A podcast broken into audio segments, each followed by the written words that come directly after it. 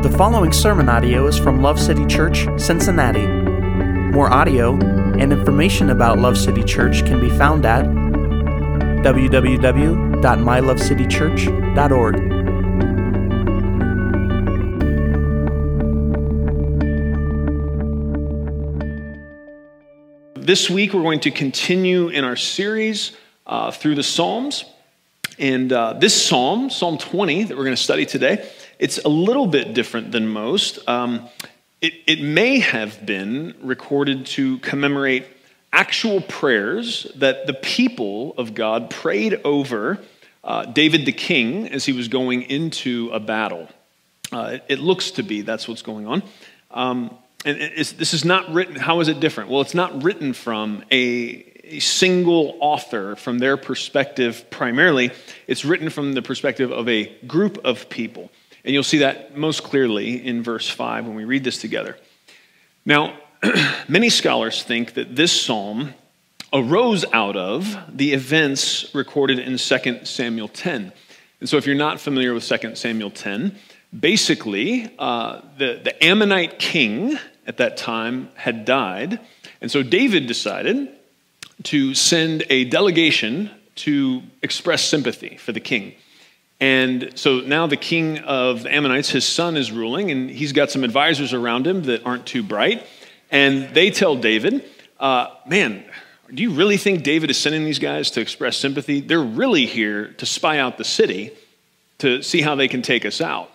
And so, and this is where Man, I love the Bible because it's, it's funnier than we give it credit for. And it, it just tells the truth, man. Who, who would make this up? So here's what, they, here's what the Ammonites do. Here's, I know there must have been someone in the Ammonite like military council that had a sense of humor, okay? In my mind, he looks like Weird Al Yankovic. Because here's, here's the thing. It, th- this, is what, this is what happens. So normally, what do you think? If, if we think this delegation is really spies, what do you think you normally do with spies if they come to your city under the guise of we're coming to bring sympathy about the dead king? You would normally do what to them? You'd kill them, right? I mean, it just, it's simple. Just cut them down. No, no, no. Some, some Weird Al Yankovic looking guy from the corner is like, guys, hold on, I got a better idea. So here's what they do. They, all the delegation, they take them, shave off half of their beards, okay, which would have been a, a major sign of disrespect because the beard had a lot to do with kind of your masculine honor and respect in that culture. And so, first of all, it's that. But they don't stop there. Then it says, and they cut all of their garments off at the buttocks. So then they send these guys home walking down the road with half a beard and half a tunic. like, who comes up with that? You know what I mean? Like, this, whoever this guy was was like, guys, let's not kill him. I have, I have a better idea. Let's do this to him. It's like, man, that's so funny to actually think about. These guys walking around half bearded, belly shirts. And so here's what happens. so they come sulking back, and uh, David's not happy. And uh, as soon as the Ammonites realize that ooh, we probably messed up, they instantly kind of proactively start to try to hire other armies and, and they start to encircle Israel. And so uh, a fight ensues, and, and, Israel does win that fight. But that's, that's what many people think is, is kind of the events surrounding this psalm, okay? Was what happened in 2 Samuel 10. So let's go ahead and you get a little bit of the background. Let's read Psalm 20 together, and let's, let's glean what we can from this prayer for the king. It says, May the Lord answer you in the day of trouble. May the name of the God of Jacob set you securely on high. May he send you help from the sanctuary and support you from Zion. May he remember all your meal offerings and find your burnt offering acceptable. May he grant you your heart's desire and fulfill all your counsel. We will sing for joy over your victory. In the name of our God, we will set up our banners. May the Lord fulfill all your petitions. Now I know that the Lord saves his anointed. He will answer him from his holy heaven with the saving strength of his right hand. Some boast in chariots and some in horses, but we will boast in the name of the Lord our God. They have bowed down and fallen, but we have risen and stood upright. Save, O Lord. May the King answer us in the day we call. Praise God for his word. Amen. So, verse 1 and 2 it's really it's different ways of saying basically the same thing and that's a pretty prominent feature of hebrew poetry is to, to say things different ways, give different examples. And so, really, the, the bottom line of those first couple verses is may the Lord help you, right? So, it's answer you in the day of trouble. Uh, the name of the God of Jacob, and you'll notice here, I taught you last week, if you didn't know, that here it says, may the Lord, all capitals, right? That's Yahweh, the covenant name of God, right? We're not talking about some broad category here. This is the God of Israel, the God of Jacob that they're praying to. May the Lord answer you. May the name of the God of Jacob set you securely. May he send you help from the sanctuary. And so we're seeing that this is, this is prayerful, this is centered uh, all on hope in God's ability to bring help in the day of trouble. It's, it's not a man centered prayer in any way, okay? And uh, basically, those first couple verses, in all these different ways, is the Israelites saying, We know, David, you're a mighty man of war, and everybody knows that, but we need God's help, okay? Which is wise. It's real wise. You think it's wise? I think it's really wise. I think that's something that, and, and we get to the end here, the, the adverse of that is putting trust in other things like horses and chariots, and we'll get to that though, okay? Um, and it's, it's not just ancient pagan cultures that have a struggle with putting their hope in things other than God. Amen, right? Okay, it's you and me. It's us. All right. All right. We'll get you warmed up here. I don't know what's going on. It was cold. It was kind of feel sluggish this morning. We'll get it. We'll get there. Verse 3. Uh, it says, May he remember all your meal offerings and find your burnt offering acceptable. Now, here's something, this is profound, man.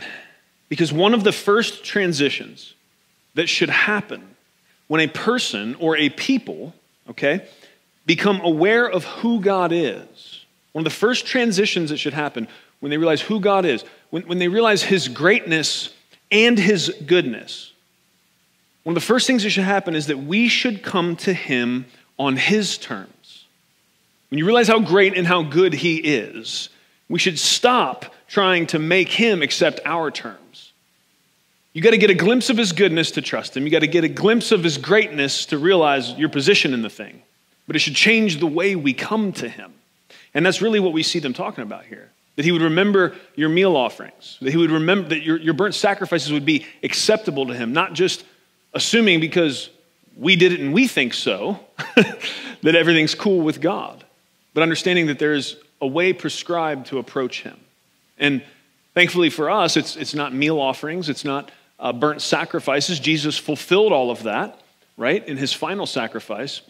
Uh, but we still can, from the Old Testament, glean help, right? Psalm 100 tells us to enter his gates with thanksgiving and his courts with praise. There is still a way in humility and acknowledgement of God's goodness and his greatness to come before him, right? You're not coming close to him with uh, a, a, bunch of pride and a nasty attitude and, and entitlement. That's not the way you approach this God. Not surely not a God this good and this great, right? And that's the problem. You would not if you see that first, you never you would never even it wouldn't cross your mind to come to him without thanksgiving, without gratitude, right? In a humble posture. And so that's a lot of what we, we see them praying here, acknowledging that. And uh, that idea really sets us up nicely uh, to talk about what we see in verse 4, okay? So verse 4 says, May he grant you your heart's desire and fulfill all of your counsel. Now, some translations uh, of verse 4, when it says uh, here in the NASB, it says fulfill all your counsel. That's the most literal way to, to say the words, but we don't really talk like that. So some translations will say, uh, make your plans succeed. Okay, and that's really the idea behind that. Uh, translated into English, we would understand. So, um, and this, this gets at the idea and it, it, it points us towards this problem we sometimes have. Sometimes it, it flows out of the discussion we had in verse 3, sometimes it's for other reasons. Uh, but most of you have probably heard this idea. If, if you've been around the Bible or Bible teaching for any amount of time, you've probably heard the idea that the Lord will give you the desires of your heart. Have you heard that before? Most of you? Yeah. Well, if you haven't, it's, it is in the Bible. The Bible does say that. It's problematic, though, as it always is, to isolate that verse out and then decide what it means. Okay, so if you allow me, I'd like to read you Psalm 37, where that phrase is found, but I'd also like to read you verses 3 and verses 5. So it's, it's 37 verse 4 where we see that phrase. It's often lifted out of its context and then applied in goofy ways, uh, to be quite honest. Um, but let me read you the whole thing Psalm 37, starting in verse 3. Trust in the Lord and do good, live in the land and cultivate faithfulness. Delight yourself in the Lord, and he will give you the desires of your heart. Commit your way to the Lord, trust also in him, and he will do it. Is anybody picking up a distinct difference between what we could come up with, uh, what application we could make to, oh, the Lord will give you the desires of your heart, and what that, how that phrase is actually set amongst all of what's around it? You, you could come up with this very problematic idea if you just isolate it that, oh, okay, the Lord will give me the desires of my heart. So if I close my eyes and just imagine, dream a little dream, if you will, then the Lord is obligated by His word, by this promise, to make my little dream come true. Come do it, Lord, right? Here's my desires. And so that's, that ends up with people approaching God, not like verse 3 talked about, with this acknowledgement that He is great and good and knows more than I do, right? And, and the, key, you know, the key to that verse is delight yourself in the Lord, right? And, and that's that idea, man, it's, it's, it, they understood it. So a lot of times when you see, even throughout the Psalms, the, the, these, these declarations of God's willingness to, to um, do exactly what we talked about here, to, to give you desires of your heart, or anything around that, always baked into that cake for the people writing this and the people believing this was the rest of that, right? Knowing that it's when we delight ourselves in the Lord that He can then give us the desires of our heart. Because when we delight ourselves in the Lord, these other things are happening. We're committing our way to the Lord. Our trust is in Him, right? When our delight is in the Lord, then what, what happens is our will, our desires, they begin to be so closely intertwined with the Lord's will and desires, then we're able to fulfill what Jesus actually said, which is when we pray according to the will of God, he always answers, right? If we're praying a prayer according to the will of God and we're asking God to do his will, he will do it, right? He will do his will. So the, the, the, issue is not wrestling God into a position of agreeing with us that this is what should happen. It's allowing ourselves to be wrestled into a position of submission to God's will. How freeing is that? right? Because, man, it's, it's a beautiful thing to pray prayers that you are confident are God's will. Well, how do I do that? Well, being, being very familiar with His Word is one way. The primary way, where His will is most vibrantly expressed and revealed to us. And we talked a lot about that last week. Amen. Uh, and this, this idea of, of not divorcing um, God's promise to give us the desires of our heart from the prerequisite of delighting ourselves in Him and trusting in Him and, and coming to Him as a God who is as great and as good as He is, that we, we actually even see that idea uh, play out in 2 Samuel 10. So, David, when, when the Ammonites, they, they hire a bunch of other armies and they're going to come and fight, David has Joab as his primary commander that he kind of sets up the defense with, and he's, he's think of him, as the, the general in charge. Uh, and, and so we see in 2 Samuel 10 9, Joab is lining things out. And here's what he says Joab saw that there were battle lines in front of him and behind him, so he selected some of the best troops in Israel and deployed them against the Arameans. Uh, he put the rest of the men under the command of Abishai, his brother, and deployed them against the Ammonites. And Joab said, If the Arameans are too strong for me, then you're to come to my rescue. But if the Ammonites are too strong for you, then I will come to rescue you. Oh man, there's something to that about living in community underneath the Lord's leadership, isn't there?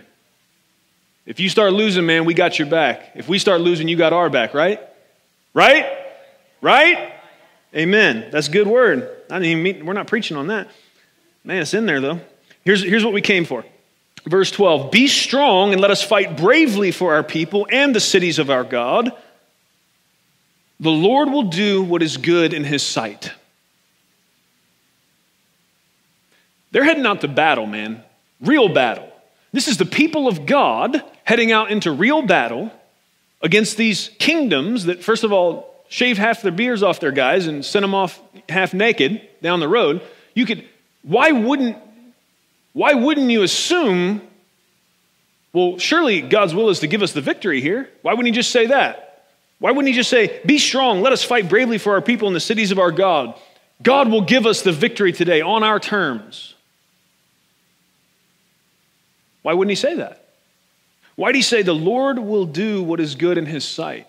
Because, friends, I'm proposing to you that they understood much more clearly and had woven into their understanding of how all this works much more vibrantly than we sometimes do how much we should be humble when it comes to assuming God's will. About a particular event, right? If the scriptures don't lay out exactly what is going to go on, we, we do have a tendency to assume we know exactly how God wants this series of events to play out. But Joab was wise. Joab was godly in this sense. We're going out to fight these guys, and he says the Lord will do. We're going to fight, and isn't that wild? We're going to fight for the people. We're going to fight, defend the cities. We're going to, we're going to do what we, as far as we know, what we believe is right. And the Lord will do what is right in his sight. Man, that's, that's a humble, right way to approach it. You're not acting like it's exciting as it is or as freeing as it is, but I'm trying to tell you something. It's good for us. Maybe it's a little bit of conviction sitting on us as we really take this and run it through the grid of the way we normally think. Because oftentimes, we are tempted to come to God. We remember some part of that verse that said, The Lord will give me the desires of my heart, and we, we give him a long list of what we think should happen. right? Does that mean we can't pray for specific things? Absolutely not. Of course we can. We can ask the Lord for anything, but his answer might be no. Thank you, Lord. because if I knew everything you knew, I would ask for exactly what you give me. Wouldn't I? Amen. And yet, sometimes when the answer is later or no, we get sulky, we get prideful. We think, oh man, well, God's not being true to his promise. I had this desire in my heart. Well, friend, sometimes the desires of your heart are wrong. Even though, from your vantage point, every way you look at it, this looks like the right thing. This looks like the thing that's going to lead to the most good. Maybe not. Amen. Verse 5 almost seems like it takes apart everything we just said, but let's talk about it. Verse 5 We will sing for joy over your victory. Now remember, we already know what Joab said in the midst of the thing that this is most likely based off of, but this is what the people are saying as they pray this prayer over the king. We will sing for joy over your victory, and in the name of our God, we will set up our banners. May the Lord fulfill all of your petitions. May the Lord, again, uh, you know, fulfill your purposes, is, is one way to think of that. And so, as I already kind of alluded to, this verse can seem like the opposite of the principle in verse 3 and 4, but I would argue, I want to lay out this premise to you, it is it's a part of this prayer and it's still being informed by that principle. Because why am I saying it looks like it could be opposite? Because unlike what we saw Joab say plainly, they're saying, uh, We will sing for joy over your victory. So it seems there, there's an assumption, right, of victory in the battle that they're heading into, doesn't it? It does. But what's interesting is, and I think what would help us to realize that even that statement is colored and shaped by this deeply held understanding by these folks of the goodness of God, the greatness of God, and the way to pray these kind of prayers, the way to think about it as we do. There's evidence of that when we see them say, And in the name of our God, we will set up our banners. We'll set up our banners. Okay? That's really, there's, there's a connection there. Why is that a part of when they're thinking about battle and they're thinking about, well, at one level, um, and, and maybe countries and kingdoms stole this idea from the scriptures. I'm not really sure when it, when it began, but for sure, there's this, there's this tendency, there's this practice of, uh, and I always thought it was funny watching movies like uh, Braveheart or ba- other battle movies where, you know, you got all these guys with spears and swords and shields, and you got some poor sucker that holds the flag. right? Like, how'd you draw the straw for that job? like, you know, I'm not doing it, man. Like, I, look, if it comes down to it, we got to fight to protect the cities and the people. Give me a sword, give me a spear, I'm in there. I'm not the flag guy. I'm not doing it. Or I'm going to snap that flag and make a bow staff and do my best, you know, against the other guys' shields and swords and spears. But that's, that's a little bit of the idea, right? The, every kingdom had a banner. Um, but what's interesting is what they say about that. In the name of our God, we will set up our banners. And that anybody hearing that there, they would have thought about the one place in the scriptures where we see the idea that the Lord is our banner. That's Exodus 17. So if you've been around Bible teaching any amount of time, you, you may have heard this story. If not, I'm going to try to give you the short version. Basically, there's a, a battle, and uh, this is in the time of Moses, and there was a strange uh, facet of this battle that basically, as long as Moses held up the, the staff that had split the rock, the one that, that you know, he'd kind of had from the time when he approached Pharaoh and said, Let my people go. If that staff was held up in the air, then the Israelites would be winning the battle. If that staff started to fall, then they would start to lose. Okay? And so, actually, what ends up happening is Aaron and another guy named Hur, it's a pretty tough name, H U R, but they end up holding up Moses' arms, right? Something else about community and that we're not supposed to do this by ourselves. That is not this sermon at all, but it just keeps popping up. I don't know, man. You tell me. So Moses is holding the staff, and then, and then two people come and they help hold it up. And so ultimately, then the Israelites defeat uh, the enemy. And what happens then is really why we're talking about it. Moses then builds an altar, and he calls it Yahweh Nisi. The Lord is our banner. And so for these people, when they're thinking about banners, they're thinking about that. And it's not, their banner isn't a, a picture of King David.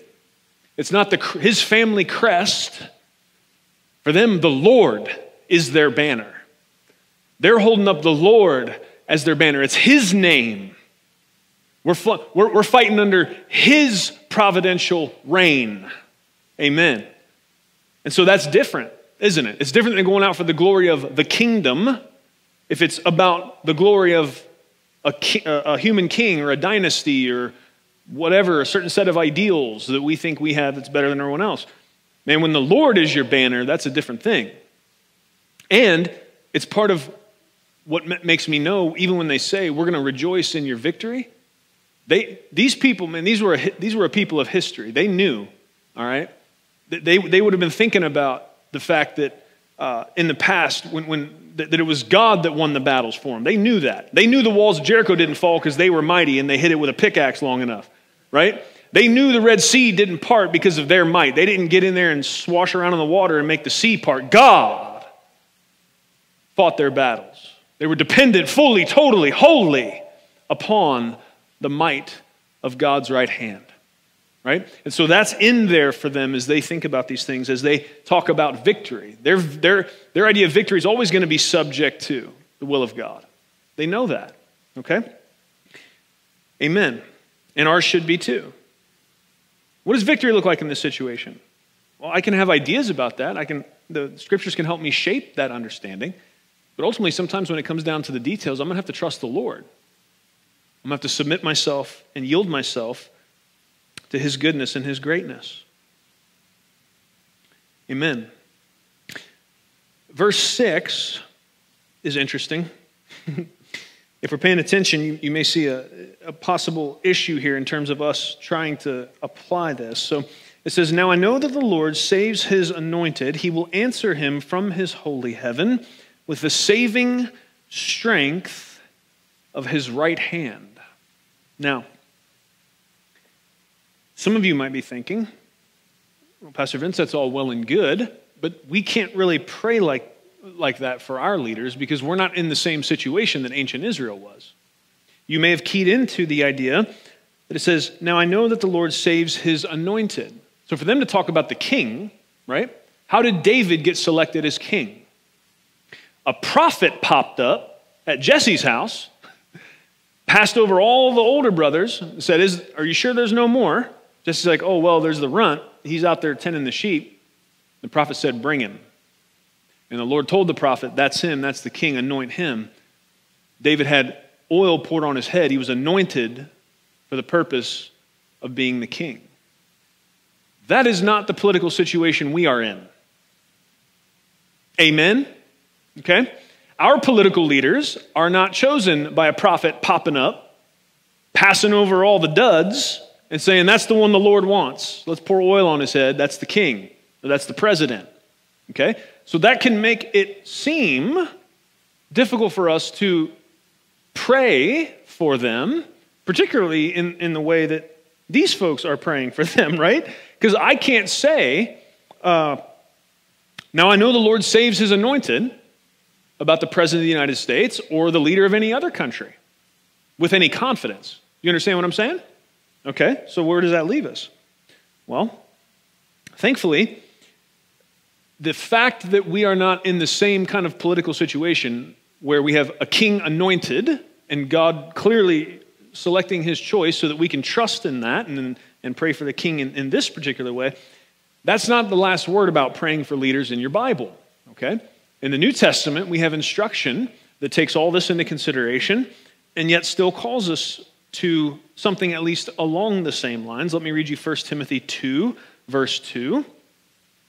Uh, many of you know where I'm going, and you're already getting shifty in your seat. So let's do it, right? This is going to be fun. Amen. First of all, then, I urge that request, prayers, intercession, and thanksgiving be made in behalf of all people. That's good. We all like that. For kings and all who are in authority, so that we may lead a tranquil and quiet life in all godliness and dignity.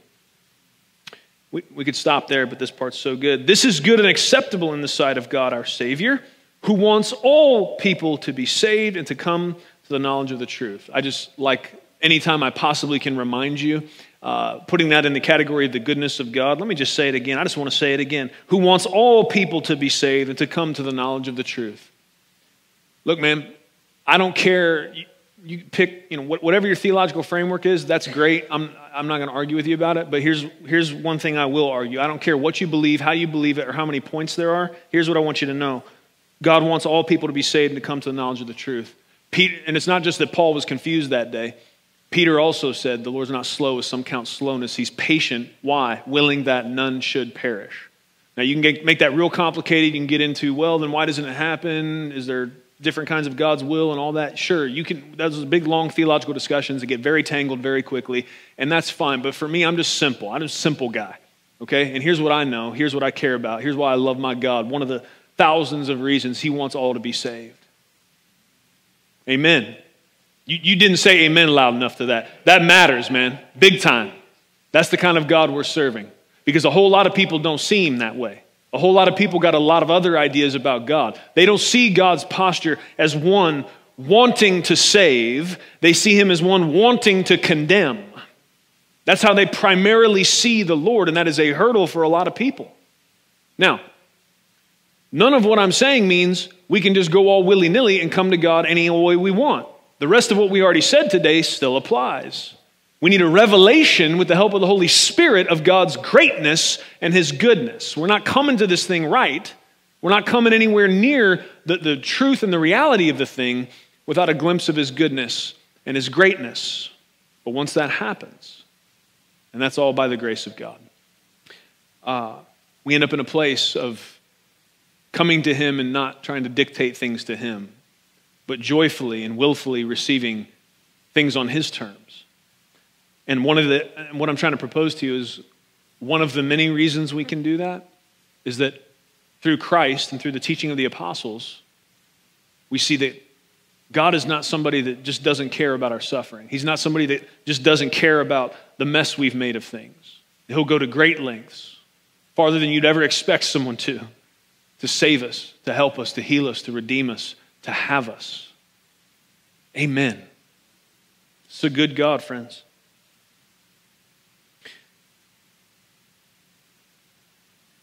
That came out of verse 4 that was just supposed to be a little bonus thing. That's not even why we're here. What's happening today?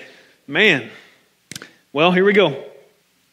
Why we're here is I urge requests, prayers, intercession, thanksgiving be made in behalf of all people, for kings and all who are in authority. We see also Romans 13, 1. Every person is to be subject to the governing authorities, for there's no authority except from God, and those which exist are established by God. That can be a hard pill to swallow. Looking around, I don't know, at today's geopolitical situation, uh, always the geopolitical situation, right? Like, man, that's a tough one to understand. How do I wrap my head around that? Well, it, part of how you wrap your head around it is understanding sometimes you won't be able to wrap your head around it, and you come back to the place we've already discussed being.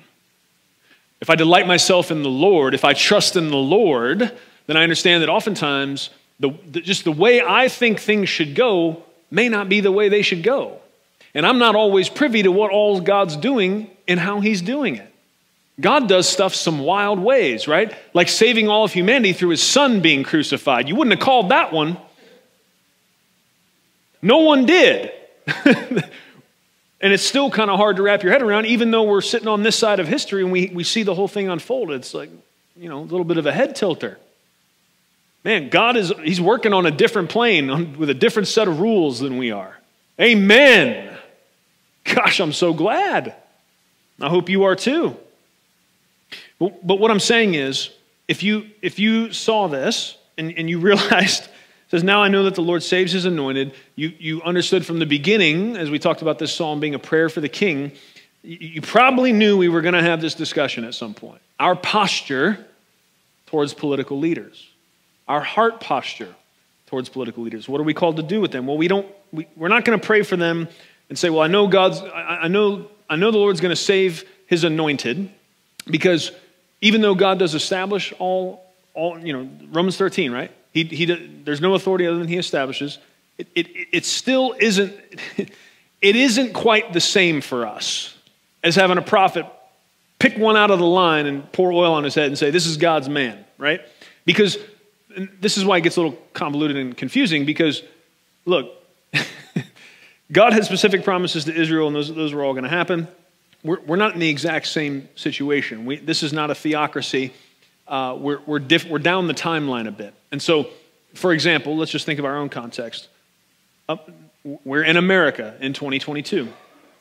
It'd be very easy for us to assume we know uh, what God should do with America and what would be right. But we need to be humble enough to realize God is great and God is good, and, and what He does indeed do may be different than what we would assume or what we would hope for since we're here, right? But ultimately, what is God doing? Well, his, He's always about His great mission, He's always about the highest priority, which is what? He desires all men to be saved. He's patient, willing that none should perish. What are you saying? You're kind of dancing around it. I'm not really. I'm saying it pretty plain, but I'll try to say it plainer for you. Uh, you can't be totally sure what God's will for America is. Okay? You can't be totally sure if the leaders we have right now is all a part of God's plan to breathe renewal and, and uh, revival into America and for there to be this great outpouring of the Spirit in America. Is that what I hope for? You better believe it. Absolutely. That's what I'm praying and hoping for. I'm asking God to do that, and I want to be a part of it. Amen. But we don't know if that's why all the leaders that are in place right now, if that's why, because that's going to that's somehow going to lead us towards that. Our faces turning uh, towards God in a, in a larger scale. Man, I hope so. That'd be beautiful and exciting and fun to be a part of. But on the other hand, sometimes the way God brings people to Him, individuals and peoples, is by bringing them low, to humble them. Because sometimes we're prideful and we think we got this on our own. Sometimes we like to uh, trust in our horses and our chariots and whatever else we think we got going on, forgetting that it is by the might and will of God that we exist, period. Okay? So let's let's pray hopeful prayers. Let's ask God for best case scenario, but let's also be humble enough to say what Joab did during the battle. The Lord will do what he sees fit. And I'm totally comfortable with that. Because ultimately, I do know this. Whatever the path to it is, at the end, his promise is that he's working for the good of those that love him and are called according to his purpose. In the end, his promise is he's always going to be working towards the end of as many people as possible coming to the saving faith that is in Jesus Christ alone. Right? I'm a human too. I, I would like the path with the least amount of pain to that end goal, please, Lord. Thank you. But I also know that the Bible calls us to this wild thing as believers to not only rejoice in our salvation, but also in our tribulation. What? Yeah, that's Romans 5. If I get into it, I'm going to preach a different sermon, and that's not why we're here. So, now, let me, I always have to say this when we bring this up this idea of, of um, submitting to governing authorities, we do need to understand that has a rev limiter on it. Okay? You know what that all the gearheads know what I'm talking about. You know what I mean? That's like if you've got a, a car and you stomp the gas in perpetuity, some cars will have a, a spot where it's pegged so you don't blow your motor, okay? That's what a rev limiter is, and that's there, there is that when it comes to this idea of always submitting to governing authorities. We see multiple places in the scriptures where when a governing authority steps over the line of trying to stop someone from worshiping God or encouraging them to worship someone other than God, we can't go there. Okay? That's where we jump off the boat, right? What are you talking about? I'm talking about like Daniel, right? When the king gets tricked into making a decree, you can't pray to anybody other than the king. And Daniel's like, Well, you're going to have to kick rocks because I'm going to pray to God. And he continues to do it. Then he gets caught, thrown in the lion's den. Obviously, you know, if you know the story, God redeems, saves, and you know, they pull Daniel up out of the lion's den. And it's amazing because then the king's like, guess what? Throw the guys in that tricked me into doing that, and now everyone's going to acknowledge Daniel's God because obviously uh, we expected to find a pile of meat in the bottom of the cave, and what we found was Daniel petting the, the lion. So there's something to this, and uh, we're going we're to go with that, okay? Um, I think of uh, Shadrach, Meshach, and Abednego, right? Nebuchadnezzar, worship my statue. No, no, I don't think we're going to do that, actually. Okay, throw them in the fiery furnace. What happens? There ends up a fourth man in there with them, right? Jesus shows up and, uh, and protects them, right? And, and so they come out. Bible says that their clothes didn't even smell like smoke. And, and, and then there's repentance, right? And so what I'm saying to you is we have clear biblical precedence for the idea that if a governing authority is ever trying to force us to not worship God or to worship something else, we can't go there, okay? Now, we do have a tendency, depending on if we like uh, whoever's in political power at the time, to characterize things that are way before that as that. You know what I mean? Like, um, you know, ooh, I don't want to use examples. I'm just trying so hard to talk about this principally. I just don't want to lose you for the rest of the sermon. You know what I mean? I, I got no problem offending you. I got no problem poking you, but sometimes it's just not, not helpful at a certain level. So, um, my point is, you, you, could, you could too quickly assume certain edicts uh, or mandates by the government uh, are, are doing that. This, this is, you, you can make something that is not the level of no longer can you pray to God or worship this statue. And I'm not saying that could never come in another way, an even sneakier, less obvious way. Of course it could, but um, let's, let's not, way before that's actually the threat, uh, lose credibility by making stuff up and saying that it is. You understand what I'm saying? Does everyone get that principally? I mean, I can do examples, but man, oh, I don't know. This probably won't help. Amen. All right, so yeah, let's let's skedaddle out of that. What's verse seven say? What does verse seven say? Okay, uh, it says it says uh, some boast in chariots and some in horses, but we will boast in the name of the Lord our God. Man, that's, a, that's, that's like a, mm, that's a good verse. That's, that's a goosebump verse right there. That one gets me. Some boast in chariots and some in horses, but we will boast in the name of the Lord our God. So, what do we see here? Well, first of all, the most obvious application is the tendency for humans to, uh, to literally trust in military prowess when we're talking about human conflicts. Okay? And that seems particularly relevant this week. Um, we chose to come into the Psalms uh, far before anything that was going on with Ukraine even started. And uh, here we find ourselves, you know, at, at, a pivotal point in that conflict, um, coming across these verses. And, and for us, uh, we're not, as a country, directly involved in that militarily, but I think all of us that are paying any kind of attention, our hearts have been touched by the situation and um, we're feeling the, the difficulties around it. War is terrible. Uh, human conflicts are, are, are wretched and cause much pain and suffering.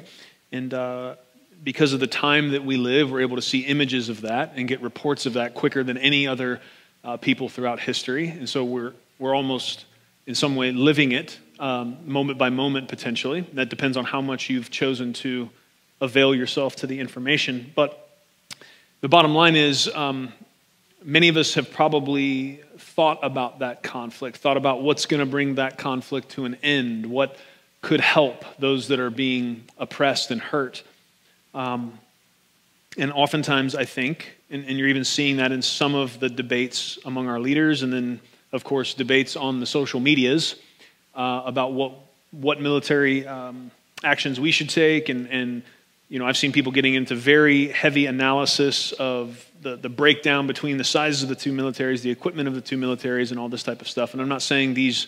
Uh, these things have no bearing at all on the way a battle should go, but I'm talking about what we ultimately believe about all that occurs in the earth, what we ultimately believe about the sovereignty and the providence of God, right?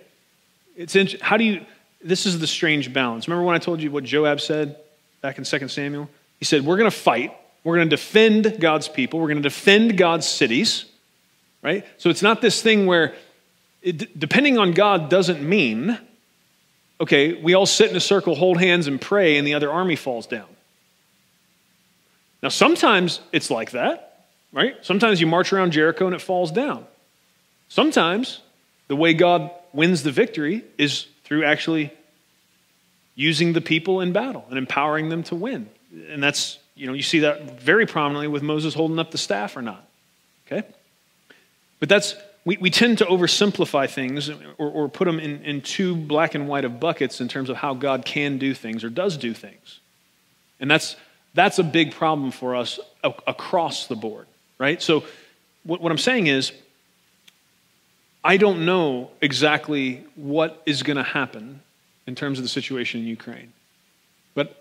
I did hear a statement from President Zelensky earlier this week, and it was, it was to the effect of no matter what you do, you're not going to take away our faith in God. Now, he's a Jewish man, and so that means something different to him than it does to us. But man, at the bottom line, what I want you to understand out of this idea is that putting our trust in military prowess. Let me say it this way How did it go throughout the Old Testament? All the countries that put their hope in military prowess. What about the ones that, um, when God pared down the army of Gideon to 300? right? And you're just looking at that. It's like, okay, let's stack it up. Let's run some numbers. Let's, let's see which way we think this should go. Statistics, probabilities. What, who should win this battle? Gideon's 300 or the several tens of thousands that he was coming against? It's nonsensical that Gideon's 300 would win the thing. But there is always this factor, and it's God. God can do things you would never expect. God will always do things you would never expect.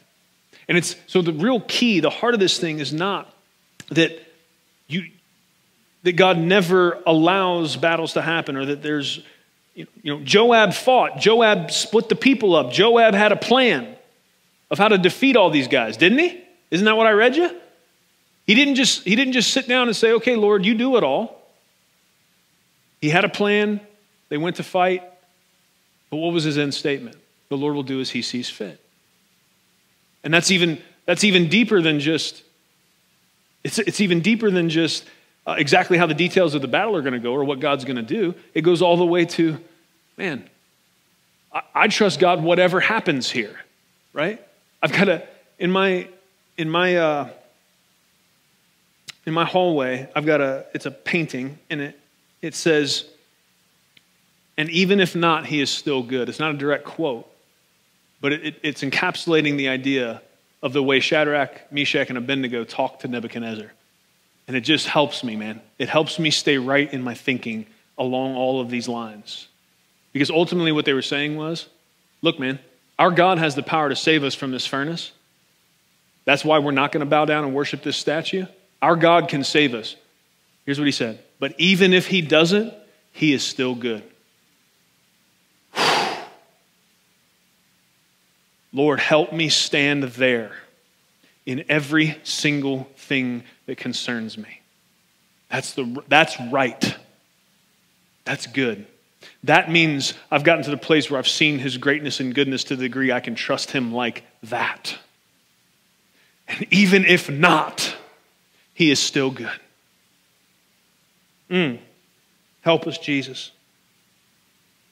And this principle is not just about horses and chariots, it's not just about trusting in military prowess. Dear friends, can we be honest and, and introspective for a minute together about our tendency to trust in things other than the Lord, right? Because most of us aren't in a physical human conflict the scale of what was being described here in the psalm or even what we're seeing in Ukraine right now at this moment. There are believers who are, and so we should definitely be praying for them uh, and joining our faith with them to, to see things along these lines.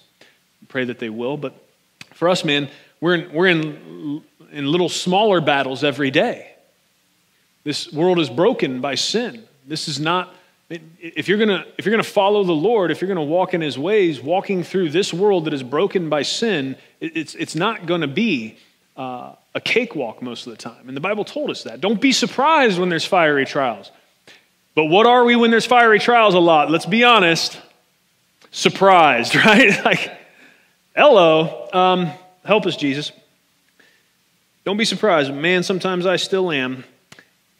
But I, I, just need to be aware of this, this human tendency. It's wired into us to find things to trust other than the Lord. The Bible says uh, that a, a, a wealthy man oftentimes will imagine his wealth an unscalable wall.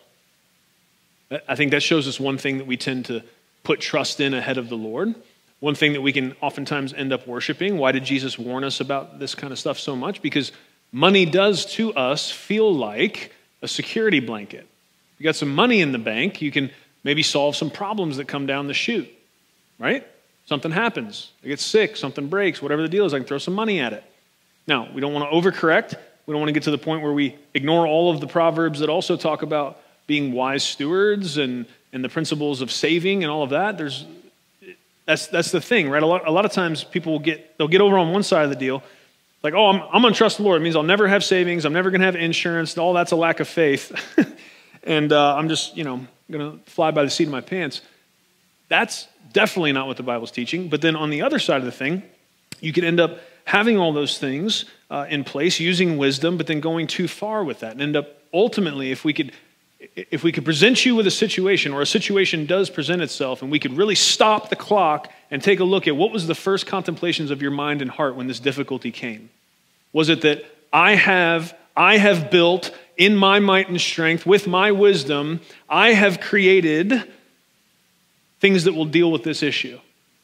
Or are we first and foremost ultimately realizing that all of that stuff can also crumble and my dependence is upon God? Is my faith in horse and chariots or whatever other things I've put into place? It's not just money, it's all, it's all over the map. Places where we end up putting our, our trust in something else. And this is, it's not only unwise, it leads to great pain for us. And it's, man, it's, it's a practical declaration again of our independence from the Lord. It's foolishness for us to do that. Well, how do I know if I'm doing it? Man, the only way really is to, is to pay attention the next time a problem pops up. Okay? And prayerfully ask yourself, Ask the Lord to show you where does my heart and mind go first? Who am I really trusting in? Am I trusting in all my preparations? Am I trusting in uh, whatever it is? Right? That's it's hard, guys. It, it's prominent. It's difficult. It's hard, and unless unless you're consistently sitting underneath the teaching of the scriptures, nobody would even question that. No one won't even bother you about like your heart level meditations when it comes to problems popping up, right?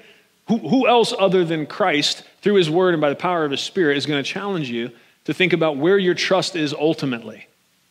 Right? Normally we only deal on the surface of these things and we tell people either, you know, get prepared, do all the things you can, whatever. And, and again, don't misunderstand me. Preparations, use of wisdom, stewardship, all those are biblical principles. Those are good things. That's not the problem. What do I trust in is the problem. Okay? You're kind of beating this horse. Well, it's because it's real important. it's real important. And it's, it's a heart level issue and it can be hard to sort out. So I'm trying to give you the tools to not just uh, nod your head at this, but to actually uh, examine yourself and open yourself up to the examination of the Holy Spirit and really think about it. Because uh, man, it's sneaky. This, this tendency to put trust in other things, it's sneaky. I can put my trust ultimately in other humans. Does that mean it's bad to trust other humans? No, we're called to that. That's, I mean, we were talking about that all through this sermon accidentally, right? But it's about ultimate, it's about ultimate trust. It's about ultimate, at the end, man, do I believe in the promises of God? That He will work all things for good. I just don't see how that could be. Look at this situation. I know, I get it. We shouldn't be surprised that we're commonly in that situation. I can't see what God's doing. Hello? you, do, you, do you see where you stand versus where he sits? The throne above every throne, right? Enthroned above all things eternal, and where you're at. You're not going to see it sometimes, but we can walk by faith. What a beautiful blessing. What an incredible freedom there is in that. Because if it's not that, man, we're doomed to hand wringing. And uh, either that or hand wringing or overconfidence that will end up being deflated, right? And that both of those end up crushing us. It's not good for us. Hallelujah. And so we're going to boast, and we're not going to boast in chariots and horses. We're not going to boast in bank accounts, and we're not going to boast in all of our preparations. We're not going to do that. What's our boast going to be? In the name of the Lord, our God. Amen. It says, so the contrast of that is that they have bowed down and fallen, but we have risen and stood upright. Kind of, it's just giving you the practical outworkings of that idea. Okay? And then we see in verse 9, it says, Save, O Lord. May the King answer us in the day that we call. May the King answer us in the day that we call. It's interesting here. It says, so it's save, O Lord, save Yahweh. May the king answer us in the day we call. And so there's some, some debate around this. I, I think the plainest way to read this is when it says, May the king answer us in the day we call. It's not talking about King David, it's talking about the king of King David. Okay? Save, O Lord. May the king answer us in the day we call. And it's it won't be surprising to you if you're a student of the Bible that and I could have done this all the way through, but I wanted to just wait to the end to kind of lob this ball to you. There's, of course, parallel throughout this entire psalm. This talking about the preparation for this physical battle that Israel was about to go to. There's, of course, parallel with the battle of all battles, the spiritual battle that all of us are engaged in, that the forces of light and dark have been engaged in ever since the fall in the garden, right? and, and you could go through and reread this and think about it in those terms, and there's so much that applies. But we do know that for us, at one level, there, there are physical battles in the world, there's human conflicts in the world, but for us that are followers of Jesus, there is also this other battle, Ephesians 6 talks about, right? Our battle is not against flesh and blood, but against principalities and powers. Okay? There are forces of darkness that hate God, hate his people, and want to keep, they want to do the very opposite of what we read God wants to do today. The Lord wants to save, right? There's forces of darkness that want as little of that happening as possible. Now, they're fools, and their, their, their, their fate is already sealed. Amen. Um, but we're in this middle point, okay? And so we actually uh, have, to, have to walk this thing out. We actually have to do what Ephesians 6 encourages us to do in light of the reality that there is a consistent spiritual battle, to put on the armor of God, to be engaged in this thing, not to try to curl up in a ball or stick our head in the sand like an ostrich and just uh, ignore that it's real, okay? Because it is real. Uh, it, I would argue it's of even it's of a deeper reality and of course greater significance than all of the human conflicts that tend to capture our imaginations as i would say you know like ukraine is right now for many of us not to say we shouldn't care about that, that's not my point, but I think um, the. Is it, am I the only one? I'm going to try to make this a little more accessible. Am I the only one that has felt things by hearing about, seeing what is happening in Ukraine? If, if you felt something as a result of this conflict, put your hand in the air. Let me see if I'm alone or ever. Okay, so most of you. Um, and if you haven't, I would have to assume uh, either you're very disconnected from your emotions, and that's something we should probably talk about, or maybe you just haven't seen anything. Somehow you've stayed out of it, uh, which would also be an amazing thing. So we do feel something about that, but how many, how often do we, do we, is there stretches of any amount of time, and let's be honest, maybe long amounts of time, where we don't feel a whole lot. We have no emotional connection or, or, a deep level of care about the spiritual battle that is always raging on around us for the souls of people. It, it should not be among us, friends. We should care deeply every day as a reflection of the great care of our Master for the souls of people. That there are people held down in bondage, not knowing that there's a king that they can turn to, not knowing that there is hope and salvation available, not knowing that there is light to bring them up out of the darkness that they feel trapped in. Okay? And this, this idea, may the king answer us in the day that we call. I'm going to turn to Romans 10. I'm just going to read this to you.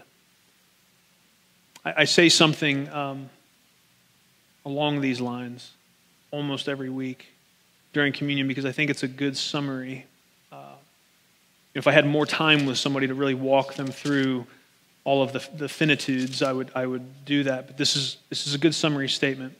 I'm in Romans 10, starting in verse 9, that if you confess with your mouth Jesus is Lord and believe in your heart that God raised him from the dead, you will be saved. For with the heart a person believes, resulting in righteousness. With the mouth he confesses, resulting in salvation. For the scripture says, and now it's quoting scripture, whoever believes in him will not be disappointed. For there is no distinction between Jew and Greek, for the same Lord is Lord of all, abounding in riches for all who call on him. For whoever will call on the name of the Lord will be saved. For whoever will call on the name of the Lord will be saved. I hear an echo of the psalm, friends. Do you? May the king answer us in the day we call. These folks are praying. They're praying over their king, going into this human conflict, this battle. But the parallels run deep. And in the same way that they're asking the king answer us in the day that we call, we see this promise come through. After Jesus reveals even in even clearer detail how faithful God is, when Jesus reveals in even clearer detail how merciful God is, how much he can be trusted, Man, these people were all, they were all waiting for this, this shadow, this, this thing that had been foretold over and over again in different ways. They were looking forward to a Messiah coming. But Paul, in writing Romans, he's on the other side of the thing. The long awaited Messiah had come. The promise of all promises had been fulfilled. If there was any question, and maybe there was, there's 400 years of silence between the last prophetic utterances and the arrival of Christ. People were probably starting to wonder is a Messiah ever coming? But he did. And because he did, we know the king will answer on the day that we call. And that's what we see promised in yet another way in Romans 10. And that promise stretches, it's, it's not just salvation, friends. If we posture ourselves as we saw, our, saw us being encouraged to throughout this psalm, we, we, the, the Bible tells us multiple times, and the Lord cares about what we care about. The, out, the outcome, what you think might happen, might be different, but friends, call to the Lord. Whatever you're going through, whatever you're fighting through, maybe you've been saved a long time, you could still call on the Lord, and He'll answer. Or you may be someone today, here within the sound of my voice, and you've never called on the name of the Lord. You didn't know you could, or maybe you felt too ashamed, or you, you thought maybe He wouldn't answer you. Maybe you're not worthy of an answer. Well, friend, I hope what you're hearing today is that none of us were. No one is. No one ever is. The only hope we have is to catch a glimpse of his greatness and his goodness and to, in faith, call out to him. And he will not deny you. Praise God. Will you pray with me? Father, we come before you in the name of Jesus. God, thank you uh, for Psalm 20. Thank you that we get a vision of a people uh, praying for their king. Lord, um, we want to be honest right now about how hard that idea is for us sometimes. Lord, we are oftentimes tempted and then we give in to that temptation to do a lot more grumbling and complaining about our leaders, gossiping about our leaders, talking trash about our leaders, and, and that's not just at the federal level. We, Lord, we are, we are a grumbling and complaining people oftentimes. And we turn to that, and then we find groups of people that like to say the same kinds of things and we get in echo chambers. It's unhealthy, it's unbiblical. And God, we repent for that. Please help us to be a people of prayer. Help us to be a people that will pray for our leaders, knowing that ultimately you are the King of kings, that kings' hearts are like water in your hands, that you move them as you see fit. You are orchestrating your divine purposes in the earth. And Lord, we are oftentimes, most of the time, not privy to the big picture. But Lord, we have seen enough of your greatness and your goodness to trust that whatever you do will be right. Help us pray like Joab. Help us make strong declarations as he did. That you will do whatever you see fit and to be settled there, for our hearts to be settled there. For that to be a place of peace where we can stand in the midst of trials and difficulties, battles we find ourselves in right now. The Lord will do as He sees fit, and that be the end of it. Because you've shown you deserve that kind of trust. You deserve that kind of trust. Lord, help us to walk in it. May this all be, Lord, for your glory and for our good. In Christ's name, amen. Thank you for listening to audio from Love City Church, located in Cincinnati, Ohio. Feel free to make copies of this message to give to others, but please do not charge for those copies or alter the content in any way without permission. To give or find out more about Love City Church, visit www.mylovecitychurch.org.